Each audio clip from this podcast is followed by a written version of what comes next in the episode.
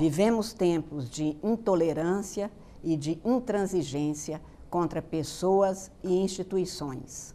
Há que se respeitar opiniões diferentes. O sentimento de brasilidade deve sobrepor-se a ressentimentos e interesses que não sejam aqueles do bem comum a todos os brasileiros.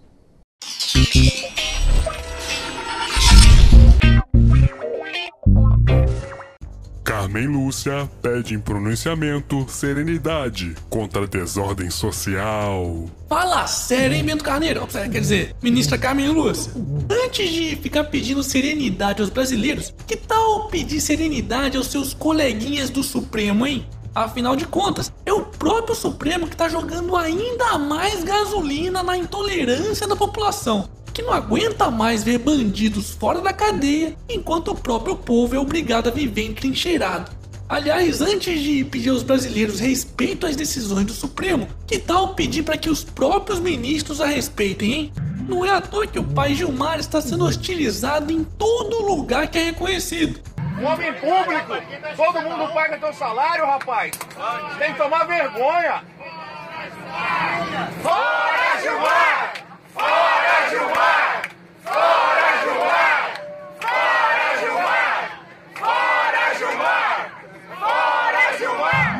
Pois é, o povo não aguenta mais tanta injustiça. E uma hora isso vai acabar dando merda. E por falar em injustiça, Amigos de Temer, presos na Operação Escala, são libertados. Ai ai, viu?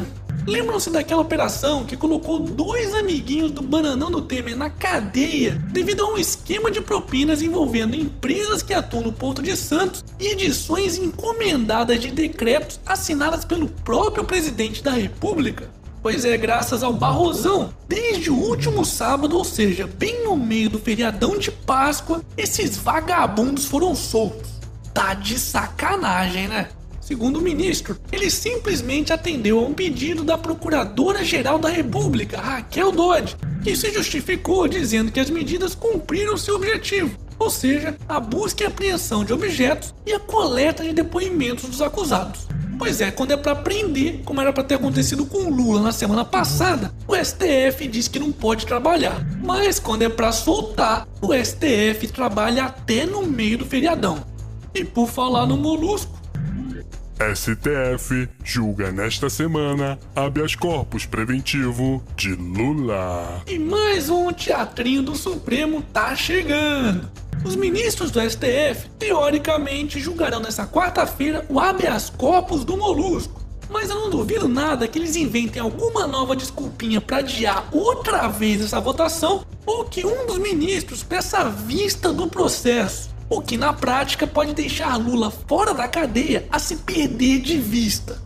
Aliás, dependendo do que vai acontecer nessa quarta-feira, o STF poderá livrar não apenas Lula, mas todos os condenados em segunda instância da cadeia, como bem lembrou o juiz Sérgio Moro. Mas não é só isso, tem traficante, tem até pedófilo, tem doleiros, e isso eu estou falando dentro do universo pequeno que é o universo do local onde eu trabalho. Vamos pensar na reprodução disso em todo o território nacional. Então, uma revisão desse precedente, né? a meu ver, esse precedente foi um marco no Brasil no progresso do enfrentamento da corrupção, né? uh, seria, teria um efeito prático muito ruim, né? ou como disse lá o ministro Barroso, de ruim a trágico, né? e além disso, passaria uma mensagem errada. Né? Passaria uma mensagem no sentido não cabe mais avançar. Aliás, Moro não está sozinho nessa não, pois 5 mil juízes e procuradores entregaram nessa segunda-feira ao STF um abaixo assinado a favor das prisões na segunda instância. E é sempre bom lembrar que dos 194 países da ONU, 193 prendem seus condenados em primeira ou no máximo segunda instância. E aí, pessoal, bora pra rua botar pressão nesses putos? Hashtag bora pra rua. Momento. Fofurinha.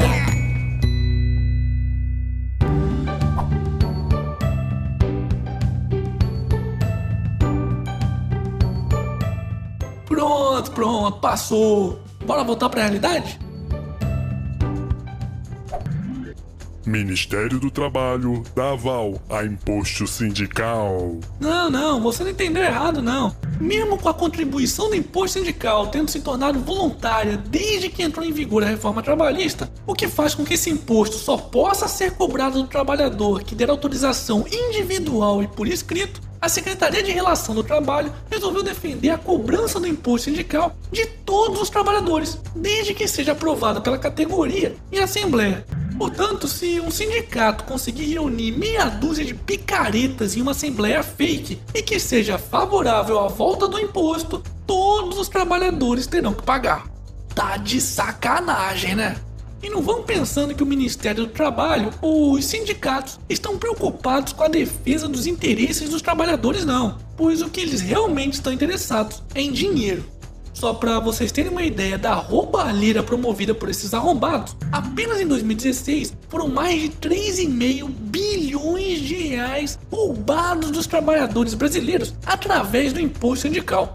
Não é à toa que o Brasil é o rei dos sindicatos, com 17 mil fucking sindicatos registrados. Enquanto isso, em países como Estados Unidos ou até mesmo África do Sul, são 190 sindicatos. E na Argentina, apenas 91. Hashtag imposto sindical caralho. E para finalizarmos essa edição, Homem invade encenação de paixão de Cristo e agride ator para salvar Jesus. Uh, é, depois de Lula, mais um que não entende a diferença entre fantasia e realidade. é mesmo. É,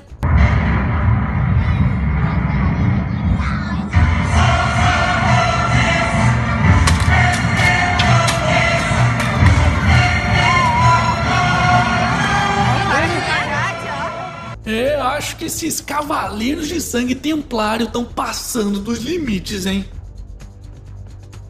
E esse foi mais um Otário News com as principais notícias do dia. E aí, curtiu? Então já sabe, né? Se inscreve nessa bagaça e regaceira nesse like. Ah, e não se esqueça de conferir os otarinhos e otarinhas na lojinha do canal do Otário. Quero receber mais fotos, hein? Vou deixar o link aqui na descrição do vídeo. E amanhã, quem sabe, tem mais.